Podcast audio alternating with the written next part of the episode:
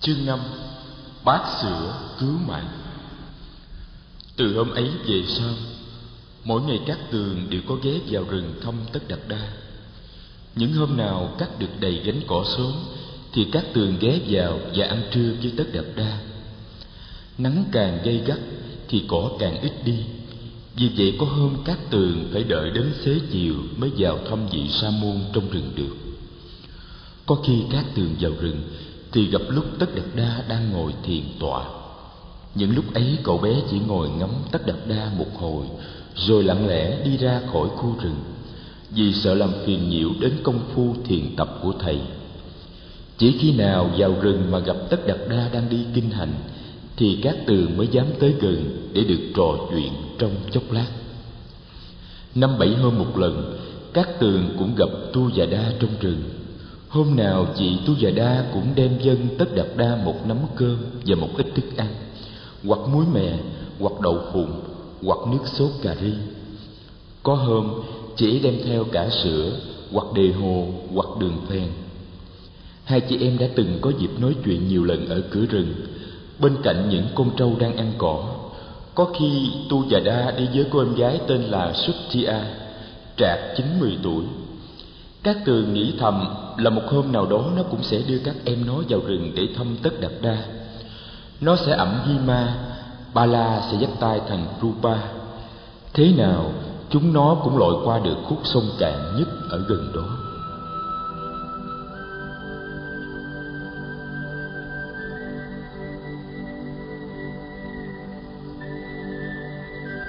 Tu Già Đa đã kể lại cho các tường nghe những gì mà chị ấy biết về vị sa môn tên Tất Đạt Đa. Chị ấy đã làm quen với Tất Đạt Đa mấy tháng nay rồi, và từ hôm ấy đến nay, mỗi ngày chị ấy đều có đem cơm cúng dường Tất Đạt Đa vào khoảng trước giờ ngọ. Cái hôm đầu tiên mà chị Tu Già Đa được gặp Tất Đạt Đa là một ngày rằm. Nghe lời mẹ, chị Tu Già Đa mặc sari mới màu hồng, bưng một mâm đầy thức ăn vào cửa rừng để cúng các thần linh. Trên mâm có bánh, có sữa, có đề hồ và có mật. Đó là vào khoảng giữa trưa, trời nắng khá lớn. Mới tới bờ sông, Tu Già Đa đã thấy một người nằm sóng xoài dưới nắng. Tu Già Đa đặt mâm xuống bên bờ cỏ và chạy tới quan sát. Người này còn thôi thấp thở, ông ta ốm lắm, chỉ còn da bọc xương. Hai mắt ông ta nhắm nghiền, má ông ta hớp hẳn lại với người đã lâu ngày thiếu ăn. Tóc và râu của ông ta ra dài, chắc là đã lâu ngày rồi không có cạo. Nhìn cách phục sức của ông ta, Tu Già Đa biết đây là một ông thầy tu núi. Vốn là một cô bé thông minh, Tu Già Đa biết rằng ông này đã té xỉu vì đói quá. Cô bé liền cúi xuống, lấy bình sữa rót đầy vào một cái bát nhỏ đem theo.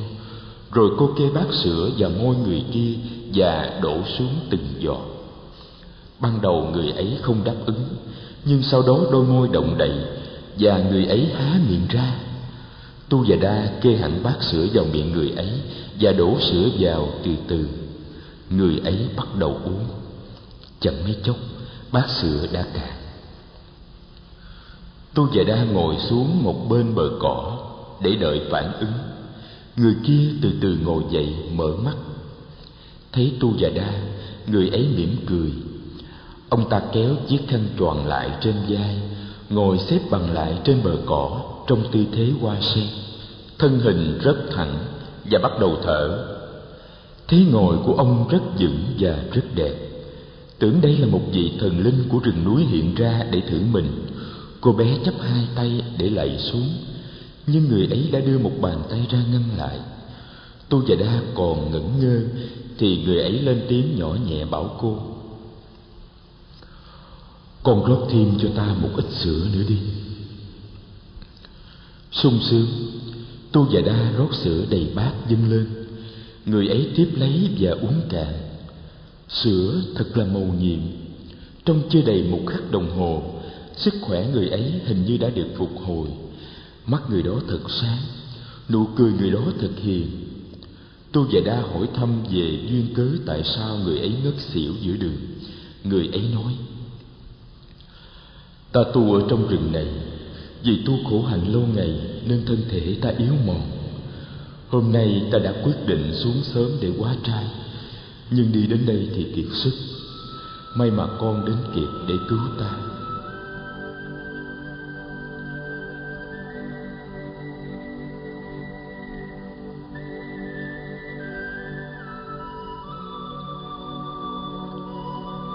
Ngồi trên bờ sông, người ấy kể cho Tu Già Đa nghe sơ lược về cuộc đời tu hành của ông.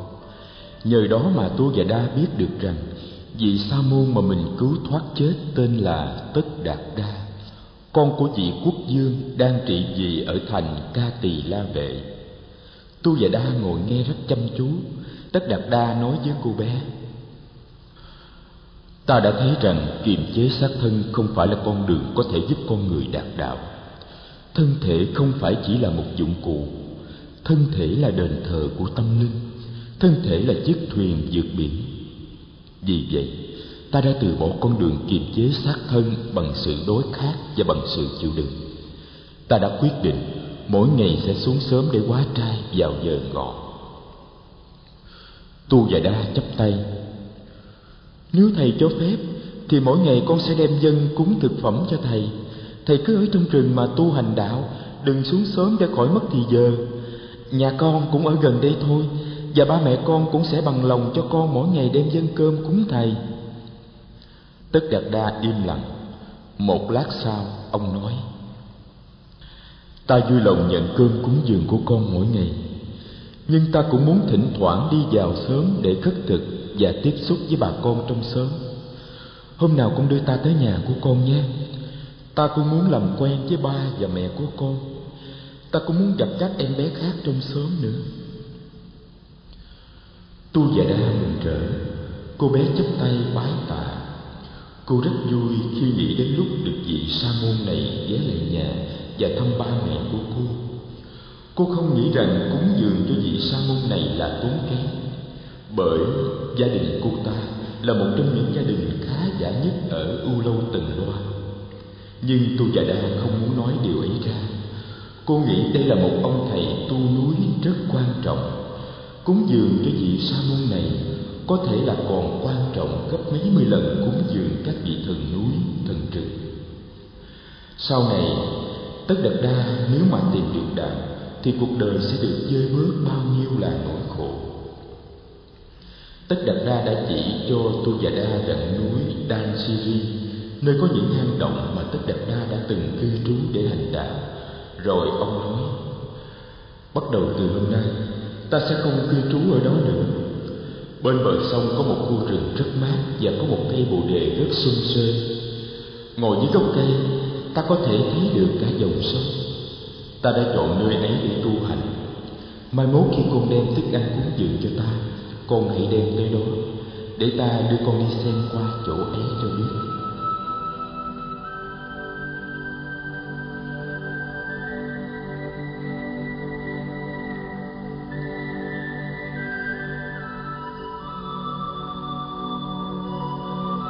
Rồi ông đưa Tu Già Đa vào thăm khu rừng êm mát bên bờ sông Ni Liên Thuyền. Ông chỉ cho cô bé xem gốc cây bồ đề mà ông thường ngồi để thiền định. Tu Già Đa ngắm thân cây rồi ngẩng lên nhìn cành lá. Cây lớn quá, cây che mát cả một vùng khá rộng. Đây là một loại cây đa, lá lớn bằng bàn tay Tu Già Đa. Lá cây giống như trái tim và có những cái đuôi thật dài. Tu Già Đa nghe tiếng chim hót ríu rít. Nơi đây quả là một nơi thanh tịnh và êm mát. Tu Già Đa cũng đã có lần tới đây với ba mẹ cô để dâng cúng phẩm vật cho thần linh. Vậy đây là nhà mới của thầy, có phải vậy không?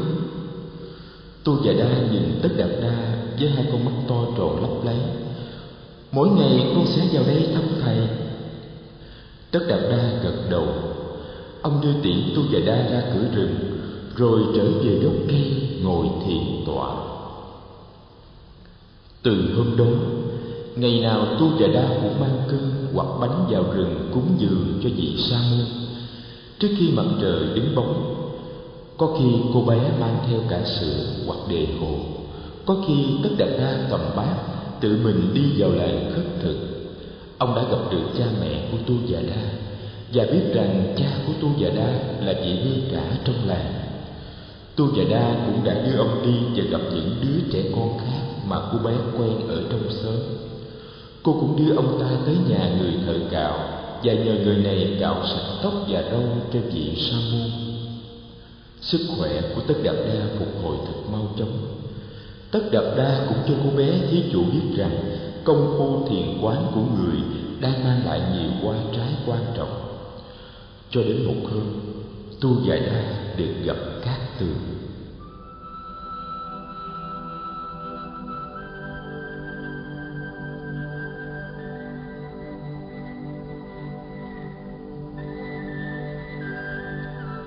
Hôm ấy, Tu Già Đa đến sớm và đã được Tất Đạt Đa nói cho nghe về cuộc gặp gỡ với Cát Tường chiều hôm trước. Tu Già Đa vừa mới ngỏ ý muốn được gặp Cát Tường thì Cát Tường đã hiện ra trong rừng.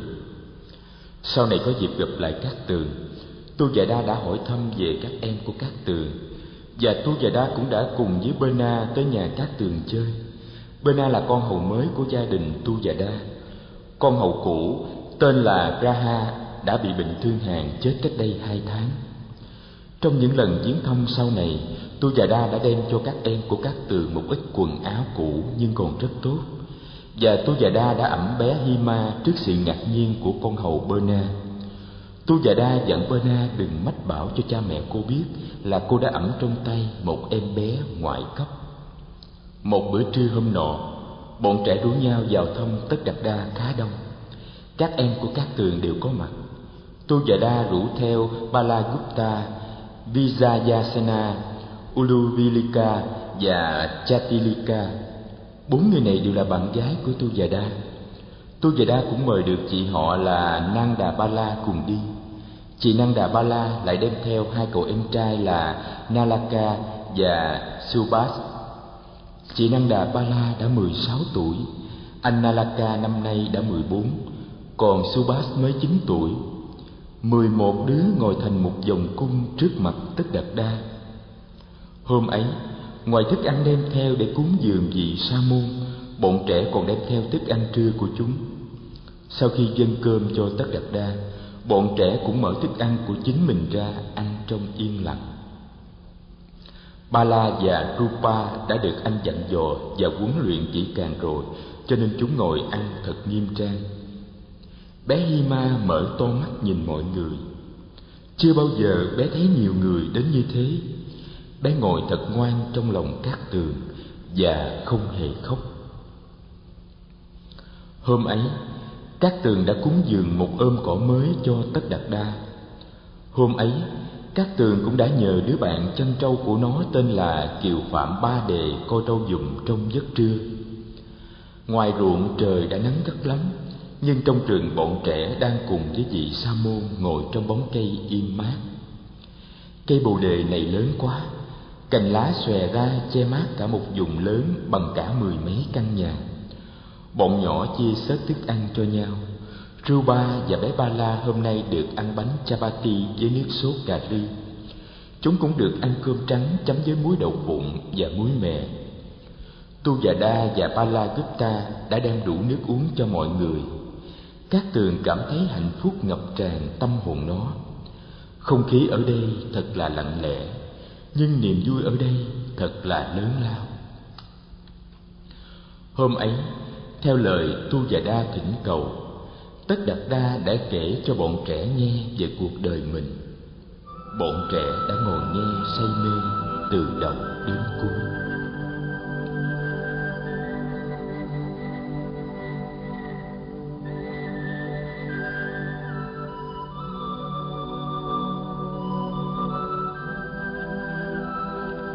Chương sáu: Bóng mát cây hồng táo. Hồi còn chín tuổi, Tất Đạt Đa đã nghe kể lại rằng ngày có mang Tất Đạt Đa, mẹ của Tất Đạt Đa đã nằm mộng thấy một con voi trắng sáu ngà từ trên trời đi xuống. Trên không nhã nhạc vang lừng và tiếng ca hát chúc tụng của chư thiên vọng lên không ngớt. Con voi trắng đi xuống càng lúc càng gần. Da của nó trắng như tuyết trên đỉnh núi, và giòi của nó quấn một đóa sen hồng. Con voi tới gần bà, đưa đó qua chạm vào người bà, rồi con voi ấy đi vào trong bà. Tự nhiên bà cảm thấy trong người sảng khoái lạ thường. Bà có cảm tưởng rằng từ nay bà sẽ không bao giờ còn khổ đau, lo lắng, giận dữ và phiền muộn nữa. Bà thức giấc, chưa bao giờ bà cảm thấy hạnh phúc như thế. Bà trỗi dậy, những tiếng hát ca của chư thiên và nhạc trời êm ái như còn văng vẳng bên tai bà. Bà đi tìm vua Tịnh Phạn và kể cho vua nghe về giấc mộng. Vua chia sẻ niềm vui với bà. Sáng hôm ấy, vua dời những đạo sĩ và những thầy Bà La Môn nổi tiếng ở kinh đô vào cung để nhờ đoán mộng. Sau khi đã nghe kể về giấc mộng của hoàng hậu, các vị đều nói: Tâu bệ hạ, hoàng hậu sẽ hạ sinh hoàng nam. Thái tử sau này sẽ là một người xuất chúng. Thái tử có thể sẽ là một vị chuyển lưng thánh vương trị vì cả bốn cõi. Thái tử cũng có thể sẽ đi tu và trở thành vị lãnh đạo tinh thần cho cả cõi trời, cõi người, cõi đất của chúng ta. Tâu bệ hạ đã chờ đợi từ lâu rồi một người như thái tử. Vua Tịnh Phạn rất vui mừng. Sau khi hội ý với hoàng hậu, vua cho lệnh lấy bớt tài vật trong kho ban phát cho những người ốm đau và bệnh tật trong xứ. Thần dân ở vương quốc Thích Ca đều được thấm nhuần ơn đức của vua và hoàng hậu. Mẹ của Tất Đạt Đa tên là Mahamaya, người nước Koliya. Hoàng hậu Maya là một người đức hạnh. Bà thương yêu con người, nhưng bà cũng biết thương yêu các loài cầm thú và cỏ cây. Mùa xuân năm sau, đúng vào ngày trăng tròn tháng tư, hoặc hoàng hậu hạ sinh thái tử trên đường từ Ca Tỳ La Vệ về thủ đô Lam Mạc của vương quốc Koliya, quê hương của bà. Tục lệ của nước bà là người con gái có chồng phải về sinh con tại nhà cha mẹ. Trên đường đi, bà đã ghé vào nghỉ tại vườn Lâm Tỳ Ni. Trong vườn muôn hoa đang nở rộ, chim chóc đang ca hát vang lừng, những con công xòe đuôi rực rỡ trong nắng mai. Thấy một cây vô ưu hoa nở rực rỡ đầy cành, bà bước tới. Khi tới gần cây này, bà thấy hơi lảo đảo. Bà vội đưa tay nắm chặt một cành cây vô ưu. Một giây sau đó, bà hạ sinh thái tử Tất Đạt Đa. Thái tử Tất Đạt Đa được các thị nữ nâng lên và bọc lại trong một tấm khăn choàng bằng lụa màu vàng. Các thị nữ biết rằng chuyến đi Lam Mạc không cần thiết nữa, cho nên vì hoàng hậu ra xe bốn ngựa trở về Ca Tỳ La Vệ. Thái tử được đem tắm bằng nước ấm, rồi được đặt trên giường bên cạnh hoàng hậu. Được tin, vua Tịnh Phạn lập tức vào thăm hai mẹ con. Vua vui mừng khôn xiết, mặt vua sáng rỡ. Vua đặt tên cho thái tử là Tất Đạt Đa.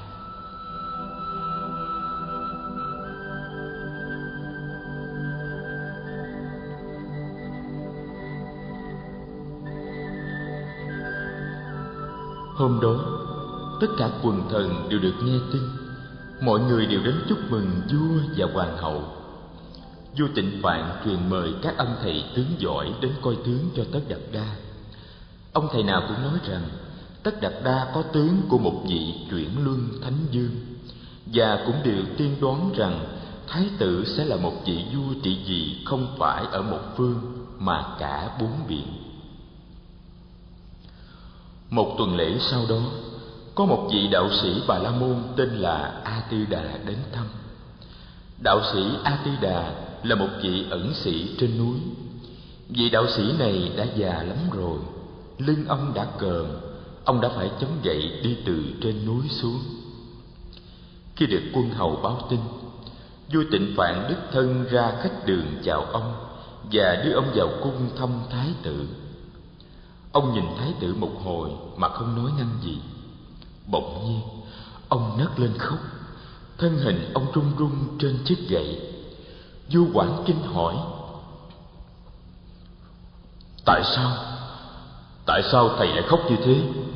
Có điều gì không hay sẽ xảy ra cho trẫm hoặc cho thái tử đây à? Đạo sĩ A-ti-đà lấy tay quệt nước mắt. Ông lắc đầu: Tàu bệ hạ, không có điều gì xấu cả. Tôi khóc là tôi khóc cho số phận tôi. Tôi biết thái tử sau này sẽ trở thành một bậc vĩ nhân, thấu suốt được mọi lẽ quyền vi của vũ trụ. Thái tử sẽ không làm vua đâu. Thái tử sẽ là một vị đạo sĩ lấy trời đất làm quê hương, lấy muôn loài làm thân tộc. Tôi khóc là vì tôi sẽ chết trong nay mai, và tôi chẳng có diễm phúc được nghe tiếng nói chân lý thốt ra từ miệng của người. Bệ hạ có phúc lớn lắm, nước nhà có phúc lớn lắm mới có được một người như thái tử. Tâu xong, đạo sĩ A Tư Đà lập tức rời bỏ hoàng cung để về núi.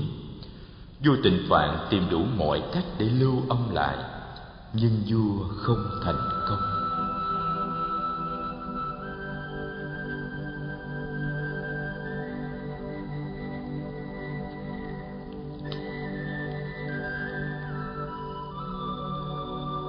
Cuộc viếng thăm của đạo sĩ Asita làm vua bâng khuâng.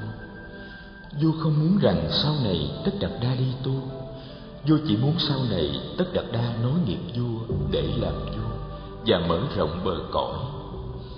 Vua nghĩ rằng đạo sĩ Asita chỉ là một đạo sĩ trong hàng trăm hàng ngàn vị đạo sĩ khác. Có thể là ông nói sai, và có thể là những vị đạo sĩ khác đã nói đúng. Nghĩ như thế, vua thấy yên dạ. Hoàng hậu Ma Gia sinh được thái tử tám ngày thì mất. Cả nước thương tiếc bà. Vua Tịnh Phạn tuyển ngay em ruột của bà là Maha Ba Xà Ba Đề vào cung và đưa lên ngôi hoàng hậu. Phu nhân Ba Xà Ba Đề cũng còn được gọi là Kiều Đàm Di. Bà thay thế chị để chăm sóc Tất Đạt Đa. Tất Đạt Đa là cháu gọi bà bằng dì, nhưng bà thật sự xem Tất Đạt Đa như con ruột của chính bà. Lớn lên, Tất Đạt Đa đã nhiều lần hỏi bà về mẹ. Tất Đạt Đa biết rằng vì Kiều Đàm Di thương mẹ lắm, và cũng biết rằng trong trời đất có lẽ ngoài vì Kiều Đàm Di ra không ai có thể thương mình bằng mẹ của mình. Được săn sóc và thương yêu, Tất Đạt Đa lớn lên rất mau. Một hôm đang ngắm Tất Đạt Đa chơi ngoài giường ngự, bà Kiều Đàm Di nghĩ rằng đã đến lúc mình có thể dạy cho con trai đeo vòng và đeo ngọc được rồi. Bà truyền thị nữ đem đủ đến các thứ vòng và chổi để bà đeo thử cho Tất Đạt Đa. Bà thử hết mọi loại vòng vàng và mọi loại chuỗi ngọc, nhưng không thứ nào đeo vào mà có thể làm cho Tất Đạt Đa đẹp hơn và dễ thương hơn. Tất Đạt Đa cũng tỏ ý không thích các loại trang sức này. Cuối cùng Kiều Đàm Di nhận thấy rằng cứ để cho Tất Đạt Đa tự nhiên thì Tất Đạt Đa lại đẹp hơn và dễ thương hơn. Và bà truyền lệnh đem cất hết các thứ vòng vàng và chuỗi ngọc. Đến tuổi đi học, Tất Đạt Đa được học đọc, học viết, học vẽ, học âm nhạc và học thể thao. Tất Đạt Đa được học chung với các vương tử khác trong dòng họ Thích Ca. Tất cả đều là con trai. Trong số các bạn học của Tất Đạt Đa có Đề Bà Đạt Đa, Ca Lưu Đạt Di, Kim Tỳ La. Đề Bà Đạt Đa là em chú bác của Tất Đạt Đa. Ca Lưu Đạt Di là con của một vị đại thần trong triều. Kim Tỳ La là một người em cô cậu của Tất Đạt Đa. Vì tư chất thông minh, Tất Đạt Đa học rất mau chóng. Thầy dạy chữ của Tất Đạt Đa là giáo sư Vicramitra. Đề Bà Đạt Đa là một đứa trẻ thông minh đối với ông, nhưng Tất Đạt Đa mới là đứa trẻ làm cho ông kinh ngạc. Ông chưa bao giờ dạy một đứa trẻ thông minh đến như thế.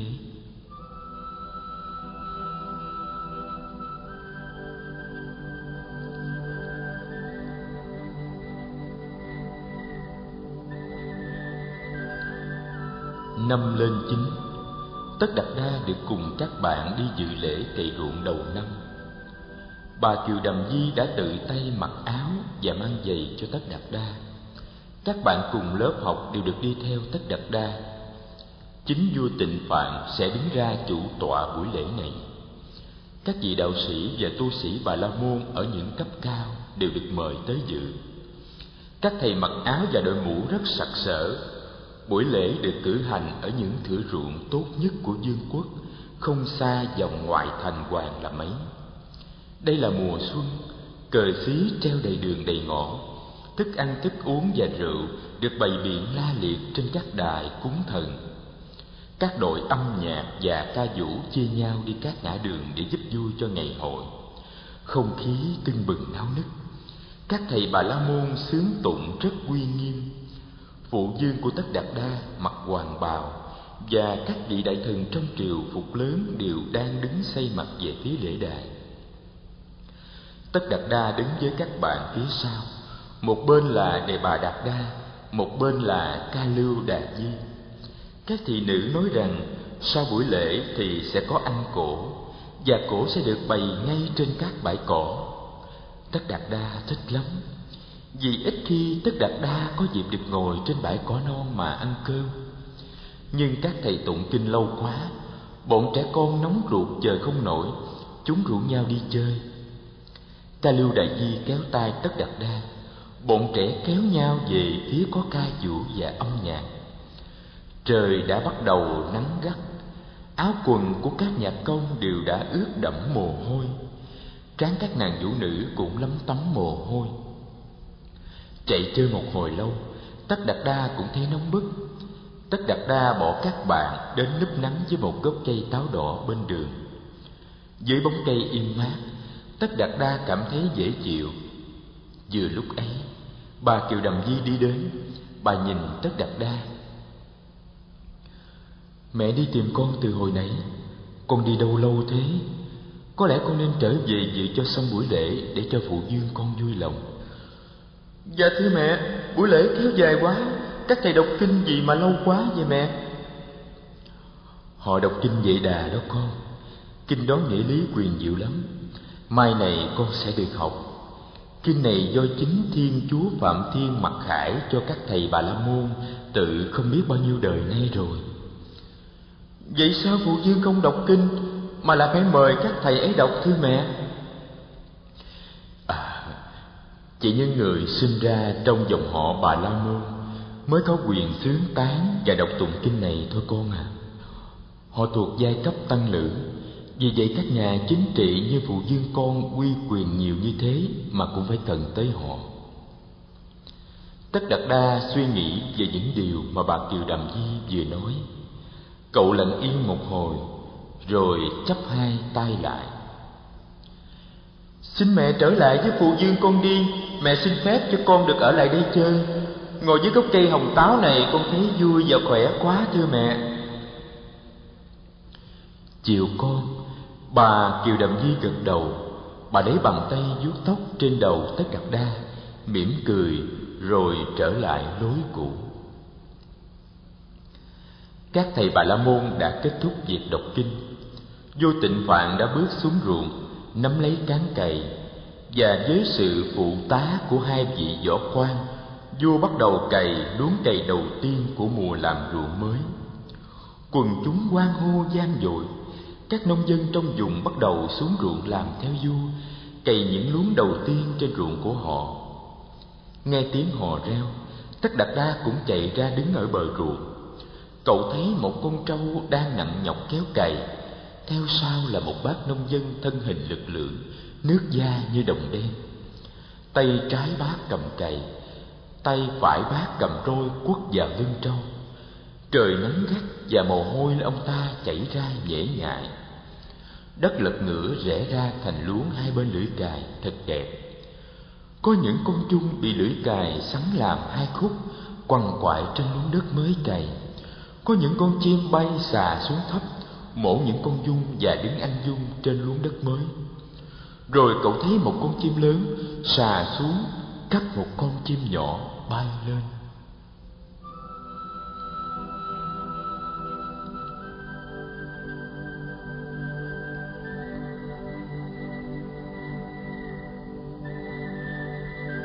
Tất Đạt Đa đứng xem mãi mê một hồi ngoài nắng, và đến lượt cậu.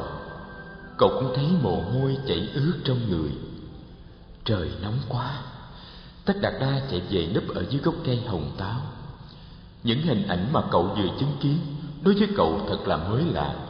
Những hình ảnh ấy kích thích cậu. Tất Đạt Đa tới dưới gốc cây hồng táo, ngồi xếp bằng và nhắm mắt lại để chiêm nghiệm về những gì đã thấy. Cậu ngồi rất thẳng, rất đẹp và khá lâu. Khắp nơi quần chúng đã tập hợp ca hát, đàn địch nhảy múa. Có những người đã bắt đầu dọn cổ bàn trên những bờ ruộng hay dưới bóng những gốc cây. Nhưng Tất Đạt Đa vẫn ngồi yên chăm chú vào những hình ảnh trong nội tâm, không nghe thấy gì. Một lát sau, khi vua và hoàng hậu tới gốc cây hồng táo để tìm con, thì Tất Đạt Đa vẫn còn ngồi đó. Hoàng hậu Kiều Đàm Di cảm động đến muốn khóc khi thấy Tất Đạt Đa ngồi đẹp như một bức tượng nhỏ dưới gốc cây. Nhưng vua Tịnh Phạn thì khác. Vua cảm thấy lo ngại. Chín tuổi mà con mình đã biết ngồi trầm tư như thế, thì lời ông đạo sĩ A Di Đà có thể thành sự thật. Phiền muộn, vua truyền lấy xa giá về cung trước, không ở lại dự tiệc trên bãi cỏ với quần thần. Một đám trẻ con dân dã đi ngang qua đùa giỡn lớn tiếng. Bà Kiều Đàm Di đưa tay ra hiệu cho bọn trẻ im lặng. Bà chỉ cho bọn trẻ thấy Tất Đạt Đa đang ngồi dưới gốc cây hồng táo. Bọn trẻ đứng lại im lặng nhìn. Bỗng nhiên Tất Đạt Đa mở mắt thấy hoàng hậu. Thái tử mỉm cười. Mẹ ơi, đọc kinh cũng không giúp được những con chim và những con chuông đâu mẹ à. Tất Đạt Đa đứng dậy chạy đến cầm tay bà Kiều Đàm Di. Cậu nhìn bọn trẻ con nhà dân dã đang đứng yên nhìn cậu. Các em bé này cũng trạc tuổi với Tất Đạt Đa, nhưng ăn mặc rách rưới, mặt mày lấm láp và tay chân gầy ốm. Nhìn lại sắc phục của mình, Tất Đạt Đa thấy ngượng. Tuy nhiên, cậu rất ưa chơi với bọn này. Tất Đạt Đa cười và đưa tay vẫy bọn trẻ. May cho Tất Đạt Đa là có một đứa con trai cười đáp lại. Được khuyến khích bằng nụ cười đó, Tất Đạt Đa quay lại xin phép mẹ cho bọn trẻ con được tới tham dự cuộc vui trên bãi cỏ với mình. Bà Kiều Đàm Di lưỡng lự một lúc, rồi gật đầu chiều ý thái tử.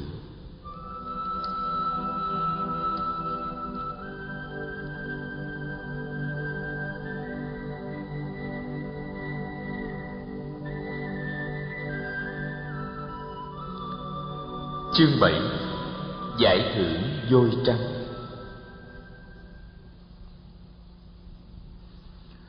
Năm Tất Đạt Đa lên mười bốn thì hoàng hậu Kiều Đàm Di xin em Nanda. Cả hoàng cung mở hội để ăn mừng. Tất Đạt Đa rất hãnh diện khi có một đứa em. Mỗi ngày sau buổi học, Tất Đạt Đa thường chạy về thăm em. Tất Đạt Đa đã lớn rồi nên được phép thỉnh thoảng ẵm em đi chơi. Đề Bà Đạt Đa cũng hay đến chơi. Tất Đạt Đa cũng có những người em họ khác như là Ma Nam Cầu Lợi, Bạc Đầy Ly, Kim Tỳ La. Mỗi khi các em tới, Tất Đạt Đa thường rủ họ ra chơi ở vườn hoa phía sau cung điện. Bà Kiều Đàm Di cũng hay theo bọn trẻ ra vườn hoa. Bà ưa ngồi may áo trên ăn đà trên một chiếc ghế gỗ đặt bên cạnh hồ sen và nhìn bọn trẻ nô đùa. Bên bà luôn luôn có một người thị nữ túc trực. Bà chỉ hay phái người thị nữ này khi cần đi lấy nước nôi và bánh trái cho bọn trẻ mà thôi.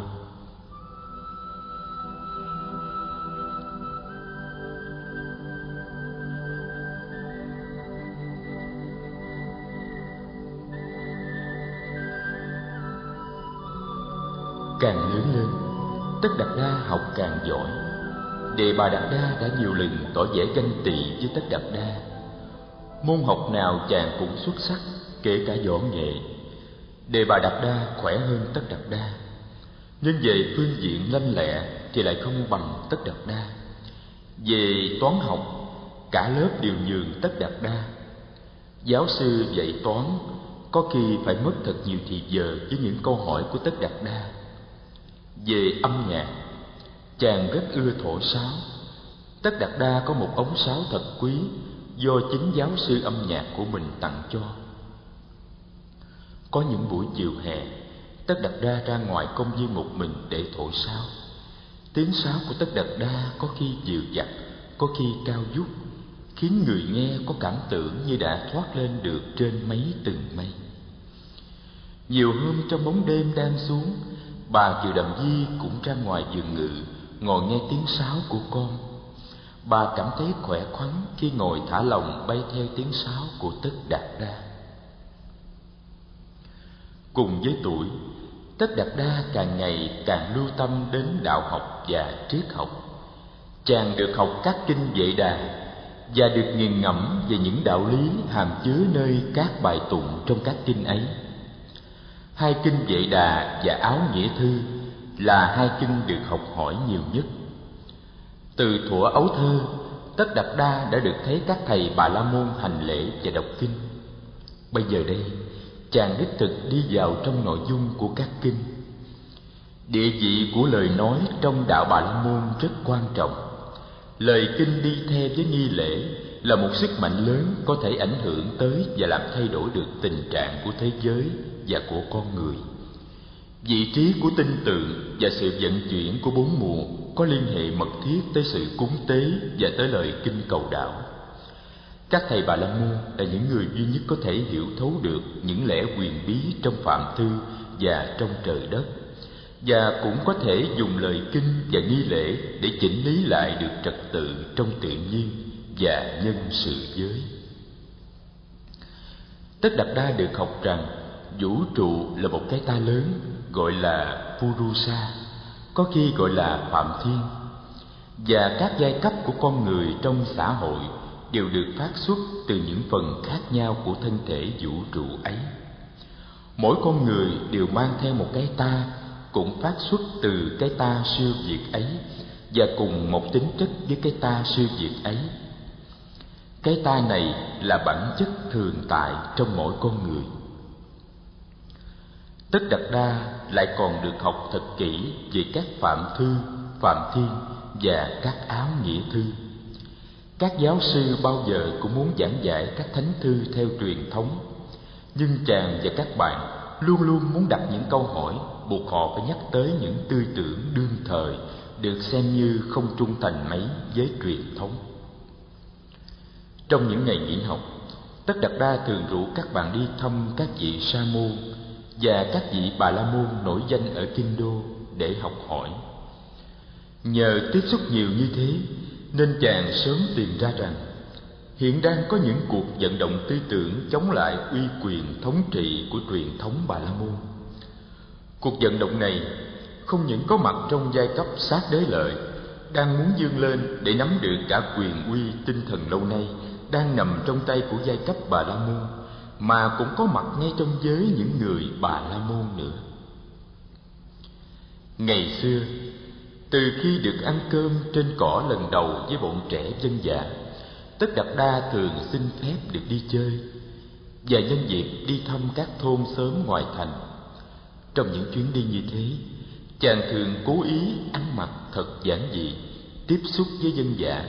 Tất Đạt Đa học được rất nhiều cái mà trong trường không bao giờ Tất Đạt Đa được học.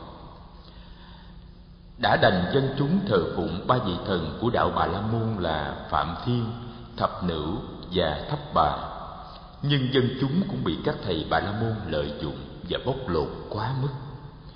Trong tất cả các dịp quan, hôn, tang, tế, người dân đều phải chu cấp thực phẩm, tiền bạc và sức lao động của mình cho ông thầy cúng, cho dù họ có nghèo khó và cực khổ đến mấy cũng phải làm cho xong thủ tục này.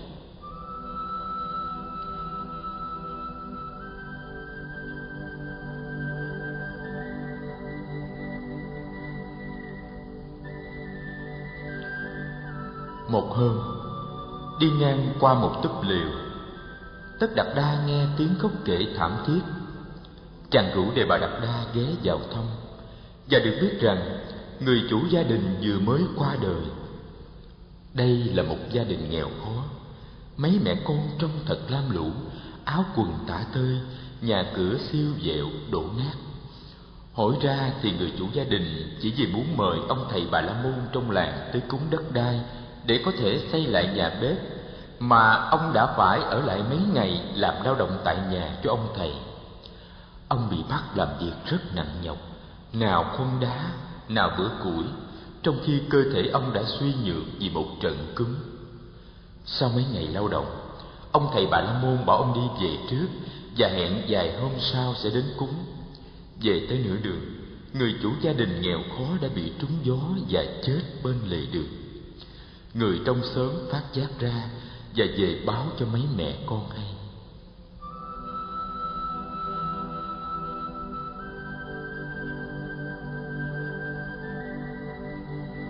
Từ khi biết suy đoán, Tất Đạt Đa đã có khuynh hướng âm thầm không chấp nhận ba giáo điều căn bản của đạo Bà La Môn. Kinh Vệ Đà là thiên khải cho riêng người Bà La Môn.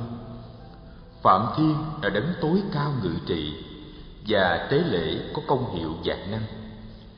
Chàng thấy có cảm tình với những vị sa môn và Bà La Môn nào có tư tưởng cấp tiến, dám thẳng thắn phủ nhận giá trị của ba tứ quyền quy ấy. Tuy vậy, Tất Đạt Đa không bao giờ bỏ một buổi học hỏi nào và thảo luận nào về kinh Vệ Đà. Các môn học khác mà chàng vẫn theo học là tự dựng học, ngữ nguyên học, sử truyện và dân pháp học. Chàng rất ưa tiếp xúc với các vị đạo sư và sa môn. Biết rằng phụ dương không ưa việc này, chàng phải kiếm cớ đi du ngoạn để có dịp tìm gặp các nhà tu ấy. Họ là những người không thiết tha đến quyền lợi vật chất và địa vị trong xã hội như các ông thầy Bà La Môn chuyên lo tế tự và gần gũi giới có quyền thế. Trái lại, họ muốn từ bỏ tất cả để đi tìm cầu sự giải thoát, cắt đứt những sợi dây ràng buộc họ vào nếp sống đầy não phiền của cuộc đời. Họ là những người đã từng học hỏi và thông hiểu qua Vệ Đà và Áo Nghĩa Thư. Chàng biết rằng tại nước láng giềng Kosala về phía Tây và nước láng giềng Ma Kiệt Đà về phía Nam có rất nhiều những vị sa môn như thế. Và chàng ao ước một ngày kia có thể đi đến những miền ấy để tìm thầy học đạo.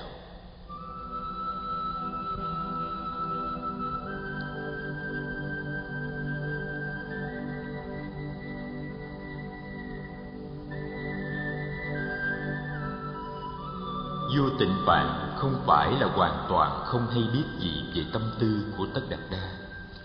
Vua rất lo lắng về việc Tất Đạt Đa có thể đi tu theo kiểu các vị sa môn. Có lần nói chuyện riêng với người em ruột là Bạch Vạn Dương, cha của Đề Bà Đạt Đa và A Nan Đà, vua than thở: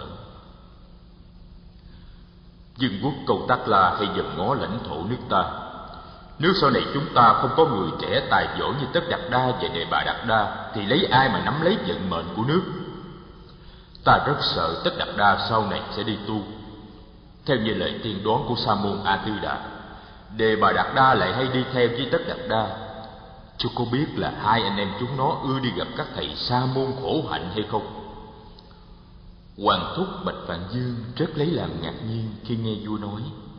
Ngẫm nghĩ một hồi, ông ta thầm thì bên tai vua: "Theo tôi, huynh Dương nên lo cưới vợ cho Tất Đạt Đa đi. Có vợ con rồi thì tư tưởng đi tu sẽ không còn." Vua Tịnh Phạn im lặng gật đầu. Tối hôm ấy, vua tâm sự với bà Kiều Đàm Di.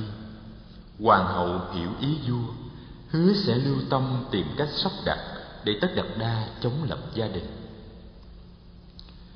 Những buổi hòa nhạc, những hội thể thao và những cuộc du ngoạn từ đó được tổ chức thường xuyên cho các giới trẻ được gặp nhau. Tất Đạt Đa tham dự hết lòng vào những cuộc vui này. Trong đó, chàng gặp gỡ được nhiều người bạn mới, nam cũng như nữ.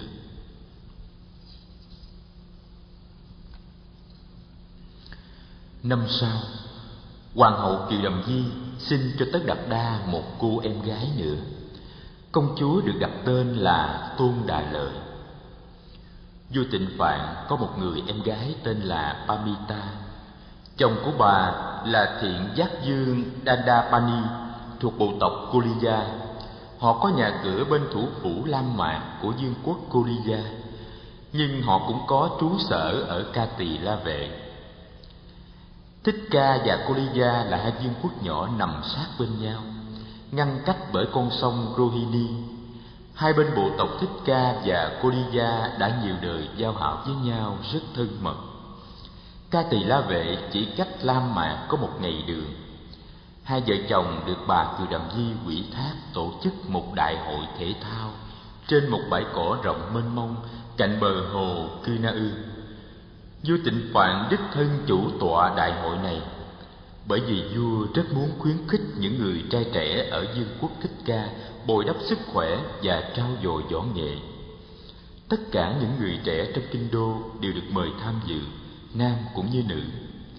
Các thiếu nữ tuy không được tham dự vào các cuộc tỷ thí, nhưng được khuyến khích có mặt để tán thưởng và cổ võ cho các chàng trai. Gia Du Đà La, con gái của Dandapani và của Dương Phi Pamita, đứng ra điều khiển việc tiếp tân. Gia Du Đà La là một cô gái nhan sắc diễm lệ, nàng tự nhiên và tươi mát như một đóa sen mùa hạ. Tất Đạt Đa được làm quen với Gia Du Đà La trong đại hội thể thao này. Chàng đã chiếm giải nhất trong các môn thi bắn cung, đánh kiếm, cưỡi ngựa và cử tạ. Gia Du Đà La được cử đem giải thưởng đến cho Tất Đạt Đa. Giải thưởng là một con voi trắng. Người giật giải quán quân cuộc thi sẽ cưỡi voi đi một vòng trong thành Ca Tỳ La Vệ trước sự hoan hô của mọi người. Gia Du Đà La đem voi tới cho Tất Đạt Đa. Nàng đi chậm chậm bên voi, voi đi từng bước có lễ nghi với sự điều khiển của một quảng tượng. Tới trước Tất Đạt Đa, Gia Du Đà La chắp tay cúi đầu chào thái tử và nói những lời khen ngợi. Xin điện hạ nhận thớt voi này, phần thưởng dành cho người chiếm giải quán quân của đại hội thể thao. Em xin thành tâm khen ngợi và chúc mừng điện hạ. Giọng nàng thanh tao, dáng điệu nàng thật tự nhiên, cách phục sức của nàng thật trang nhã, nụ cười của nàng chúm chím tươi như một bông sen hàm tiếu. Tất Đạt Đa nghiêng mình đáp lễ. Chàng nhìn Gia Du Đà La đáp: Xin cảm ơn công nương. Lúc ấy, Đề Bà Đạt Đa đang đứng ngay sau lưng Tất Đạt Đa. Đề Bà Đạt Đa không được vui, vì chàng chỉ được đứng hạng nhì trong cuộc thi tài này. Thấy Gia Du Đà La không nhìn tới mình, Đề Bà Đạt Đa bực tức. Chàng bước tới mấy bước, nắm lấy dồi con bạch tượng, dùng tất cả sức mình. Chàng đấm con bạch tượng một đấm như trời giáng vào chỗ yếu. Con bạch tượng đau quá, ngã quỵ xuống. Tất Đạt Đa quay lại nhìn Đề Bà Đạt Đa: Em làm như vậy không tốt. Nói xong, chàng đưa tay sờ voi, xoa bóp chỗ đau và an ủi nó. Con voi từ từ đứng dậy được và nghiêng đầu tôn kính chàng. Quần chúng vỗ tay và hoan hô vang dậy. Tất Đạt Đa leo lên mình voi và đám khước bắt đầu diễu hành.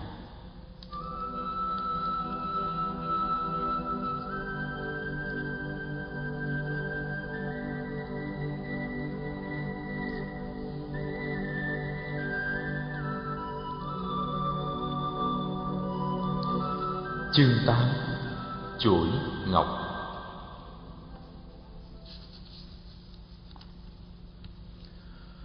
Cuộc sống trong cung điện hơi ngột ngạt đối với chàng, nên Tất Đạt Đa ưa đi ra ngoài thành. Chàng đã trưởng thành lâu rồi, năm nay chàng hai mươi bốn tuổi, nên đi đâu trong vòng một vài hôm, chàng không phải xin phép vua và hoàng hậu nữa. Tất Đạt Đa có một người hầu cận trung thành là Sa Nạp. Sa Nạp thường đánh xe song mã đưa Tất Đạt Đa đi. Có khi chàng rủ bạn hoặc đem em đi theo, có khi chàng đi một mình với Sa Nạp.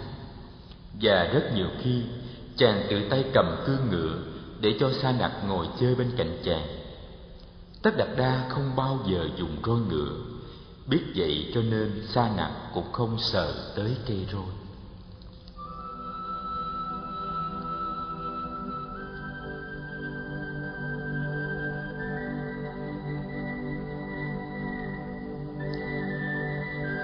Dương Quốc Thích Ca, chàng đã đi thăm gần như khắp nơi. Phía bắc của Dương Quốc là miền cao nguyên, gồm những dãy đồi nối tiếp nhau chạy về phía chân dãy Hy Mã Lạp Sơn. Một nửa Dương Quốc là đồng bằng vào phía nam. Kinh đô Ca Tỳ La Vệ ở vào khoảng đất trù phú nhất của miền đồng bằng này. So với các nước láng giềng Câu Tác La và Ma Kiệt Đà, Dương Quốc Thích Ca thật bé nhỏ. Đất đai cũng không phì nhiêu, nhưng vị thế của Dương Quốc thật là đặc biệt. Các con sông Rohini và Ban Ganga bắt nguồn từ miền cao nguyên, chảy về tưới đồng bằng, rồi tiếp tục đi về miền nam để chảy về sông Hiranyavati trước khi rót vào sông Hằng. Tất Đạt Đa thường ưa ngồi bên bờ sông Ban Ganga ngắm dòng nước chảy. Dân quê vẫn tin rằng nước sông này có thể tẩy trừ tội lỗi và nghiệp chướng của kiếp trước và kiếp này, cho nên thường hay kính cẩn xuống ngâm mình với dòng nước, cả những khi nước rất lạnh. Có một hôm ngồi dưới Sa Nạp bên bờ sông, Tất Đạt Đa chỉ những người đang tắm ở bên kia bờ sông và hỏi người hầu cận: Sa Nạp à, ngươi có tin là tắm như thế rất thường thì có thể rửa sạch được nghiệp chướng không? Thưa điện hạ, có chứ, nếu không thì người ta tắm để làm gì? Tất Đạt Đa cười. Nếu vậy thì đứng về phương diện nghiệp chướng, có phải là các loài tôm cá rùa và sò ốc là những loài thanh tịnh nhất không? Chúng ở suốt đời dưới sông thì chúng phải sạch nghiệp của chúng ta chứ. Sa Nạp trả lời: ờ, thưa điện hạ, nhưng mà ít nhất tắm dưới sông cũng rửa sạch được những cáo bẩn trên da thịt. Tất Đạt Đa vỗ vai Sa Nạp: Cái đó thì ngươi nói đúng.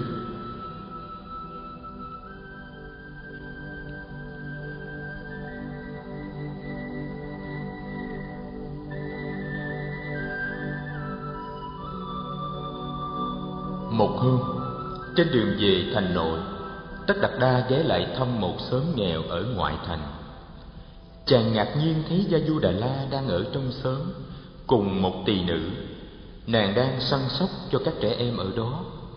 Các em được săn sóc đều là những đứa trẻ có bệnh, đứa thì đau mắt, đứa thì cảm cúm, đứa thì dễ chóc. Gia Du Đà La ăn giận rất đơn giản, nhưng nàng tươi mát như một bà tiên vừa hiện đến giữa bầy trẻ nghèo. Tất Đạt Đa thấy cảnh tượng rất đẹp, chàng sửng sốt khi thấy một người con gái nhà quyền quý lại chịu thương chịu khó đi làm những công việc rửa ghẻ, rửa mắt, xức thuốc, giặt áo cho bọn trẻ nghèo đói. Công nương đã bắt đầu làm các việc này từ bao giờ vậy? Thật là quý quá quá. Đang rửa tay cho một em bé gái chừng ba tuổi, nghe Tất Đạt Đa hỏi, Gia Du Đà La ngẩng lên nhìn Tất Đạt Đa: Thưa điện hạ, em cùng mọi người bắt đầu làm công việc này cũng đã gần hai năm rồi. Tuy nhiên, đây chỉ là lần thứ hai em đến sớm này. Ta đến sớm này thường lắm, bọn trẻ con trong xóm đều biết ta. Ta nghĩ được làm những công việc này chắc công nương thấy vui trong lòng lắm phải không? Gia Du Đà La mỉm cười không đáp. Nàng cúi xuống tiếp tục rửa một ghẻ trên đầu gối của một em bé. Hôm ấy, Tất Đạt Đa được nói chuyện nhiều với Gia Du Đà La. Chàng ngạc nhiên khám phá ra rằng nàng có nhiều nhận thức chống chàng. Nàng không phải là một cô gái khuê cáp, chỉ biết dân theo truyền thống. Nàng cũng biết về tư tưởng Vệ Đà, cũng ngấm ngầm phản đối tình trạng bất công của xã hội. Cũng như Tất Đạt Đa, nàng không cảm thấy có hạnh phúc trong địa vị giàu sang và nhiều quyền thế của hoàng tộc. Trái lại, nàng ghê tởm những cuộc tranh chấp quyền lợi và địa vị của những thành phần quý tộc trong triều đình và ngay ở giới tăng nữ Bà La Môn. Biết mình là phận gái, không thể nào làm được những cuộc thay đổi lớn trong xã hội. Nàng chỉ tìm cách biểu lộ cái thấy của mình và thiết lập sự bình an trong tâm hồn mình bằng các công việc từ ái. Nàng hy vọng sẽ có những người bạn hữu trong giới trẻ tuổi thấy được ý nghĩa của công việc nàng làm. Đã có cảm tình tự nhiên sẵn với Gia Du Đà La từ trước, Tất Đạt Đa càng nghe nàng nói càng tỏ vẻ mến phục nàng. Phụ Dương đã ngỏ ý muốn chàng lập gia đình, Gia Du Đà La có thể là người mà chàng chọn lựa. Trong các cuộc gặp gỡ khác ở những nơi như nhạc hội, vũ hội, Tất Đạt Đa đã gặp nhiều thiếu nữ diễm lệ. Ở Ca Tỳ La Vệ cũng như ở Ramayana không thiếu những cô gái mặn mà. Gia Du Đà La tuy không phải là cô gái đẹp nhất mà chàng gặp, nhưng đó là cô gái mà mỗi khi gặp là chàng cảm thấy trong tâm hồn một sự bình an và thoải mái.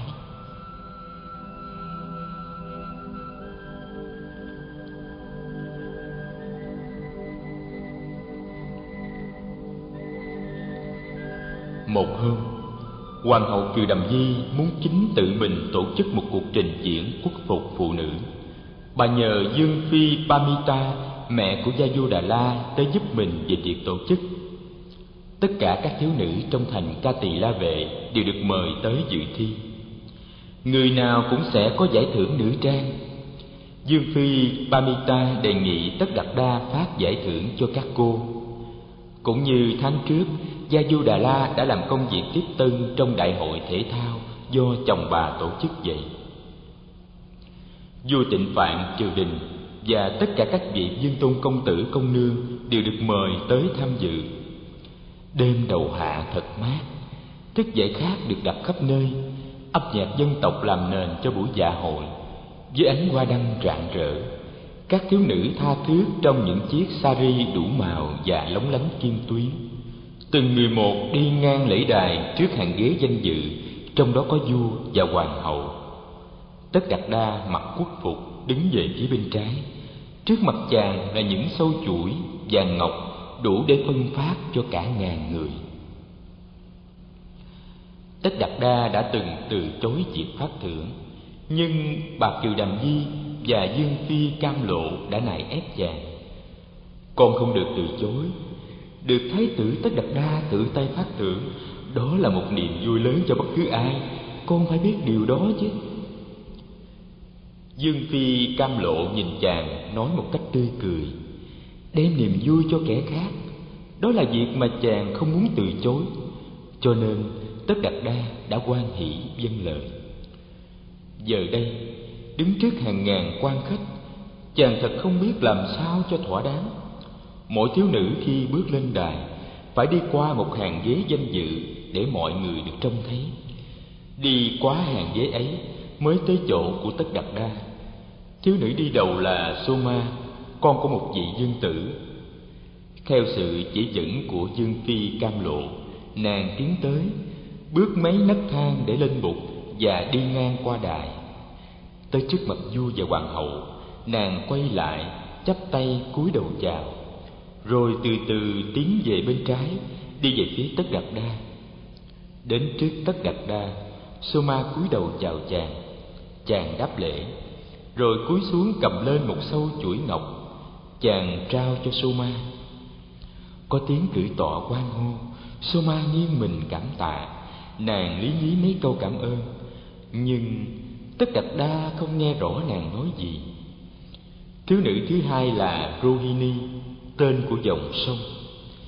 Tất Đạt Đa có vẻ như không lựa chọn các phần thưởng cho xứng đáng với vẻ đẹp và sắc phục của các thiếu nữ. Với được món nữ trang nào trên bàn, chàng tặng ngay món nữ trang đó. Vì vậy, cuộc trình diễn đi qua khá mau, dù số thiếu nữ tham dự rất đông. Vào khoảng mười giờ đêm, các món nữ trang đặt trên dãy bàn dài đã rơi gần hết. Mọi người tưởng Sela là thiếu nữ sao chót, và chính Tất Đạt Đa cũng nghĩ như thế.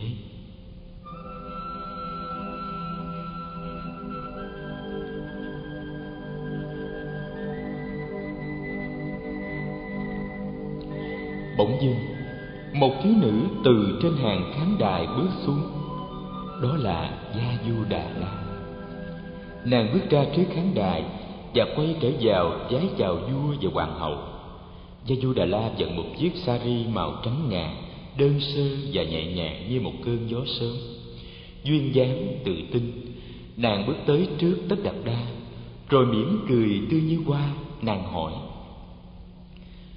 Điện hạ còn có món nữ trang nào để tặng cho em không? Tất Đạt Đa nhìn Gia Du Đà La, chàng nghiêng mình đáp lễ, rồi nhìn xuống mấy món nữ trang còn lại. Chàng tỏ vẻ bối rối. Trong những món còn lại đó, chẳng có món nào xứng đáng với con người đẹp đẽ đang đứng trước mặt chàng. Đột nhiên, Tất Đạt Đa mỉm cười. Chàng đưa tay tháo sâu chuỗi ngọc chàng đang đeo ở cổ. Cầm chuỗi ngọc lóng lánh trên tay, chàng mỉm cười nhìn Gia Du Đà La. Đây là món quà ta tặng cho công nương. Gia Du Đà La lắc đầu. Em làm đẹp cho điện hạ còn chưa hết, lòng nào mà lại lấy mất món trang sức của điện hạ? Tất Đạt Đa nói. Mẹ ta là hoàng hậu Kiều Đàm Di thường nói là ta chẳng cần đeo đồ trang sức, càng đeo vào càng xấu thêm ra. Vậy xin công nương vui lòng nhận lấy món quà này. Nói xong, chàng ra hiệu cho Gia Du Đà La lại gần và cúi đầu xuống. Chàng mang chuỗi ngọc lóng lánh vào cho nàng. Tiếng hoan hô vang dậy cả trên và dưới khán đài. Tiếng hoan hô kéo dài như không bao giờ dứt. Mọi người đều đứng dậy và bày tỏ nỗi vui mừng của mình.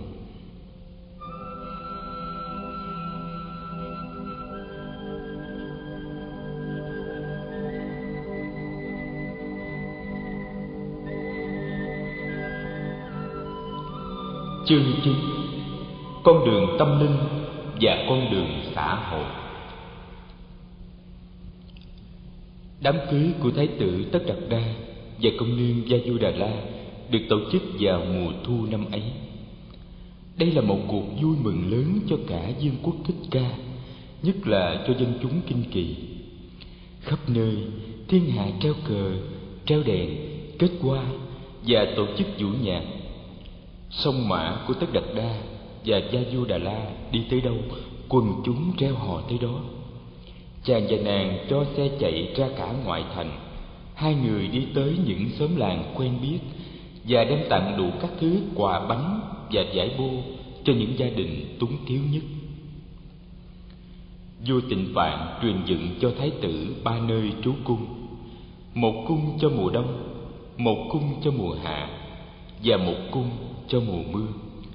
Cung mùa hạ được xây dựng trên một cảnh đồi ngoạn mục miền cao nguyên. Cung mùa mưa và cung mùa đông ở ngay trong thành nội. Cung nào cũng có hồ sen. Hồ toàn sen xanh, hồ toàn sen đỏ, hồ thì toàn sen trắng. Áo mũ khăn giày của hai người đều được làm từ thành Ba La Nại, tận vương quốc Ca Thị miền Tây Nam. Trầm hương đốt hàng ngày cũng được nhập cảng từ vương quốc ấy. Vua Tịnh Phạn rất yên tâm. Vua nghĩ rằng Tất Đạt Đa đã đi đúng con đường vua mong ước, và vua truyền tuyển lựa các nhạc công và vũ công tài ba nhất trong nước để thường trực giúp vui cho tân lang và tân gia nhân của hoàng gia.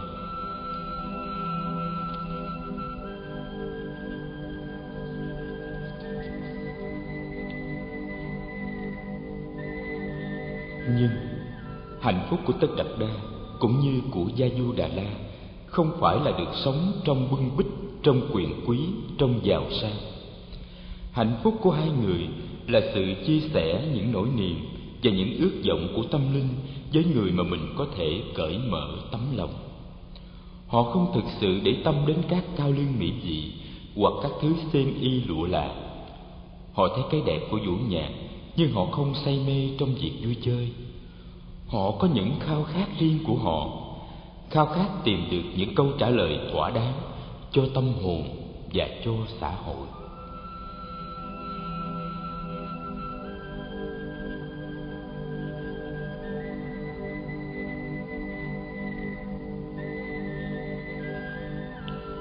Mùa nóng năm sau, nhân được cư trú tới bốn tháng ở cung Hè trên miền cao nguyên.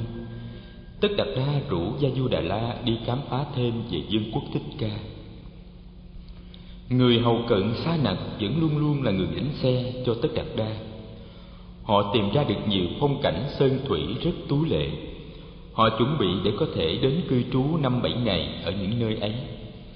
Có khi họ xin ở lại ngủ nhà của thường dân và tìm việc giúp đỡ cho các gia đình nghèo. Họ đã thử ăn những món ăn dân dã, ngủ trên những chiếc giường tre sọc sạch của người dân, và họ tìm hiểu được rất nhiều về nếp sống và phong tục tập quán từng vùng. Có khi họ gặp những cảnh nghèo khổ cùng cực. Họ gặp những cặp vợ chồng có tới chín hoặc mười đứa con, đứa nào cũng ốm tông teo, đứa nào cũng bệnh tật. Trong khi đó, cả vợ lẫn chồng dù có làm việc quần quật suốt ngày đêm cũng chỉ đủ sức nuôi nổi hai đứa con là cùng. Nghèo khổ và bệnh tật là hai gánh nặng đè lên kiếp sống của người dân. Ngoài hai cái gánh nặng ấy, còn có những cái gánh nặng khác: sự áp chế của giới cầm quyền và sự thống trị của các giáo sĩ Bà La Môn. Ở miền quê, dân chúng có bị giới hương hào áp chế cũng không thể kêu ca vào đâu được. Kinh thành xa quá, vả lại ở kinh thành họ cũng không quen biết ai. Tất Đạt Đa nhìn những em bé ốm tông teo, hai chân khẳng khiu như những ống sậy và cái bụng to phình vì dung sang. Tất Đạt Đa nhìn những kẻ tàn tật và bệnh hoạn ăn xin ở các ngã đường. Những cảnh tượng này làm cho thái tử mất hết mọi niềm vui. Chàng thấy con người bị kìm hãm trong một tình thế không lối thoát. Chàng thấy dù chàng có quyền lực của một vị quốc vương, chàng cũng không thể thay đổi tình trạng. Tất Đạt Đa biết khá rõ về tình trạng triều đình. Người quyền quý làm đủ mọi cách để bảo vệ quyền thế và lợi lộc của mình, không đếm xỉa gì đến nỗi khổ đau của người khác. Họ lại còn lấn áp nhau, ganh tị nhau, và những tranh chấp của họ đã làm cho chàng chán ngán cảnh chính trường. Quyền lực của phụ vương chàng rất giới hạn và mỏng manh. Tất Đạt Đa thấy rất rõ điều ấy. Làm vua như phụ vương chàng không thực sự có tự do. Vua bị ràng buộc đủ thứ, và quyền bính lại chính là tù ngục đang giam hãm vua. Phụ vương chàng biết trong triều đình có những vị đại thần hư hỏng và nhiều tham vọng, nhưng lại phải dựa vào những người ấy cho tình thế ổn định. Chàng nghĩ, nếu chàng đứng vào địa vị của cha, có thể chàng cũng phải làm như thế. Chàng thấy chỉ khi nào con người chuyển đổi được nội tâm mình, đập tan được những tham vọng và ganh tị trong nội tâm mình, thì cảnh huống con người mới có thể thay đổi. Và niềm ước ao ngày xưa bừng dậy trong chàng, tìm ra được một lối thoát cho tâm linh.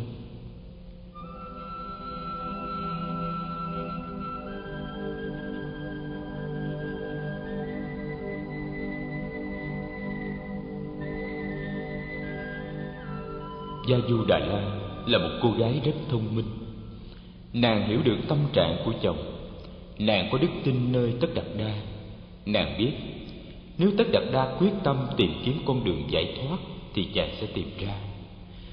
Nhưng nàng cũng là một cô gái rất thực tế.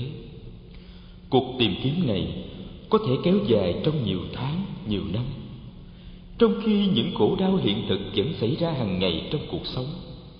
Vì vậy nàng nghĩ phải làm một cái gì ngay trong giờ phút hiện tại, và nàng bàn với Tất Đạt Đa những phương pháp có thể làm vơi bớt nỗi khổ của những người thiếu may mắn nhất trong vương quốc.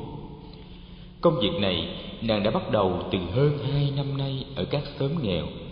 Công việc ấy một mặt có thể xoa dịu bớt khổ đau của một số người, một mặt có thể đem lại chút ít bình an và hạnh phúc cho tự tâm nàng.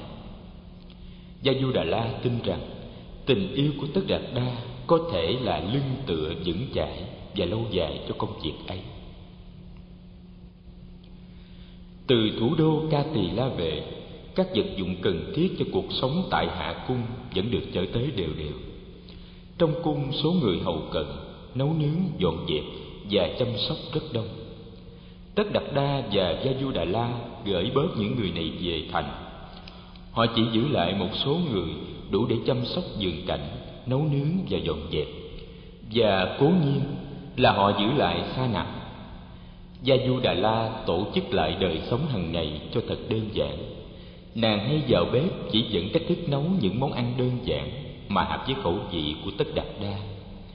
Nàng ưa tự tay săn sóc sự ăn uống và sự phục sức của chàng.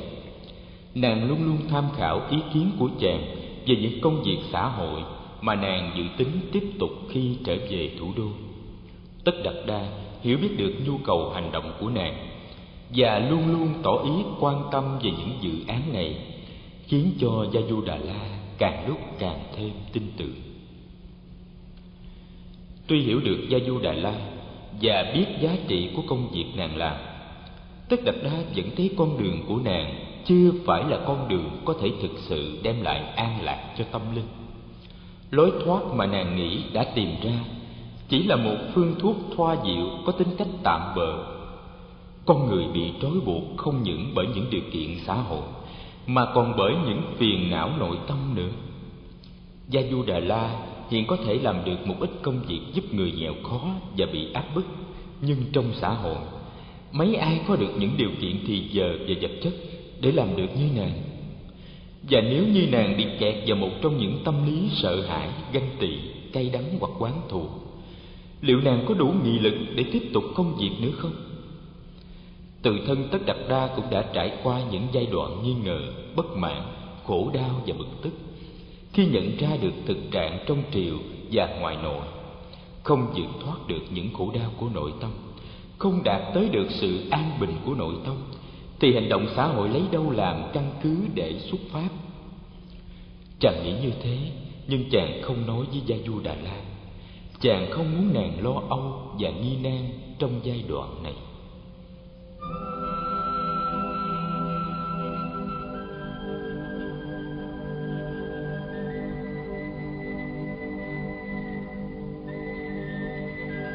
Khi hai vợ chồng trẻ trở về Kinh Đô vào mùa đông năm ấy, các anh em và bạn bè tới thăm hỏi thật đông.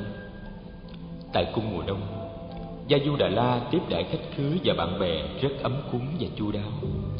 Những câu chuyện mà nàng nghe Tất Đạt Đa nói với các bạn bên lò sưởi thường là câu chuyện tư tưởng triết học và đạo học có liên hệ tới tình trạng chính trị và xã hội. Đi lại trong phòng và hướng dẫn các thị nữ mang trà nước cho khách, nàng không bỏ sót một câu chuyện nào.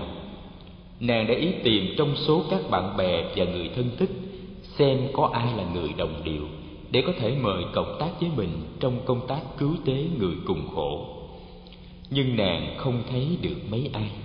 Đa số bạn bè thường ưa ăn to nói lớn, có người thì quá phù phiếm, có người thì chỉ chú trọng đến việc tổ chức những cuộc vui. Nhưng Tất Đạt Đa phải kiên nhẫn ngồi tiếp hết mọi người. Khách khứa tuy vậy cũng thưa dần. Nàng bắt đầu tổ chức trở lại công việc cứu tế của nàng với sự phụ giúp của mấy người thị nữ hầu cận. Nàng sung sướng lắm, bởi vì ngoài Tất Đạt Đa ra, nàng đã có thêm một người hiểu nàng, thương nàng và yểm trợ công việc của nàng. Đó là phu nhân Kiều Đàm Di, tức là hoàng hậu Maha Ba Xà Ba Đề. Hoàng hậu rất quan tâm đến hạnh phúc của nàng, bởi bà biết nếu nàng có hạnh phúc thì Tất Đạt Đa cũng có hạnh phúc.